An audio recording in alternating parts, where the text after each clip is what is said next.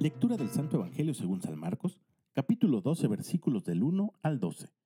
En aquel tiempo Jesús comenzó a hablar en parábolas a los sumos sacerdotes, a los escribas y a los ancianos y les dijo, Un hombre plantó una viña, la rodeó con una cerca, cavó un lagar, construyó una torre para el vigilante, se la alquiló a unos viñadores y se fue de viaje al extranjero. A su tiempo, les envió a los viñadores a un criado para recoger su parte del fruto de la viña. Ellos se apoderaron de él, lo golpearon y lo devolvieron sin nada. Les envió otro criado, pero ellos lo descalabraron y lo insultaron. Volvió a enviarles a otro y lo mataron. Les envió otros muchos y los golpearon o los mataron. Ya solo le quedaba por enviar a uno, su hijo querido.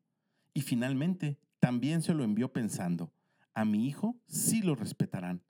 Pero al verlo llegar aquellos viñadores se dijeron, este es el heredero, Vamos a matarlo y la herencia será nuestra. Se apoderaron de él, lo mataron y arrojaron su cuerpo fuera de la viña. ¿Qué hará entonces el dueño de la viña? ¿Vendrá y acabará con esos viñadores y dará la viña a otros? ¿Acaso no han leído en las escrituras la piedra que desecharon los constructores es ahora la piedra angular?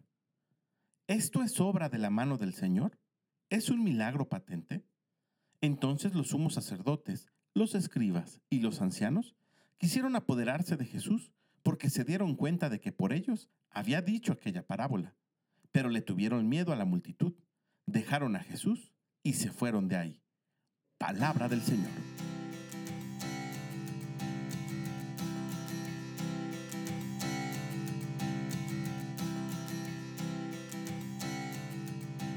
En el Evangelio del día de hoy, Jesús expone de una manera muy clara cuál es el plan amoroso que Dios Padre tiene para todos nosotros. Y no es otro que darnos y compartirnos de lo que es suyo, darnos siempre lo mejor. Durante la antigüedad, a través de los profetas, Dios Padre quiso enseñarnos cómo obtener el mejor rendimiento, los mejores frutos de aquello que se nos puso en nuestras manos. Pero el pueblo judío no supo escucharlo. Quisieron silenciar a todos aquellos profetas, como suele ocurrir hoy en día, cuando alguien defiende la verdad, la justicia o la fe, tratamos de callarlo. Hacemos oídos sordos. Y a Dios Padre no le quedó de otra más que mandar al heredero, a su Hijo Jesús, que tampoco fue escuchado, que también quiso ser silenciado, pero con su sangre fuimos rescatados. Con su sangre obtuvimos la salvación.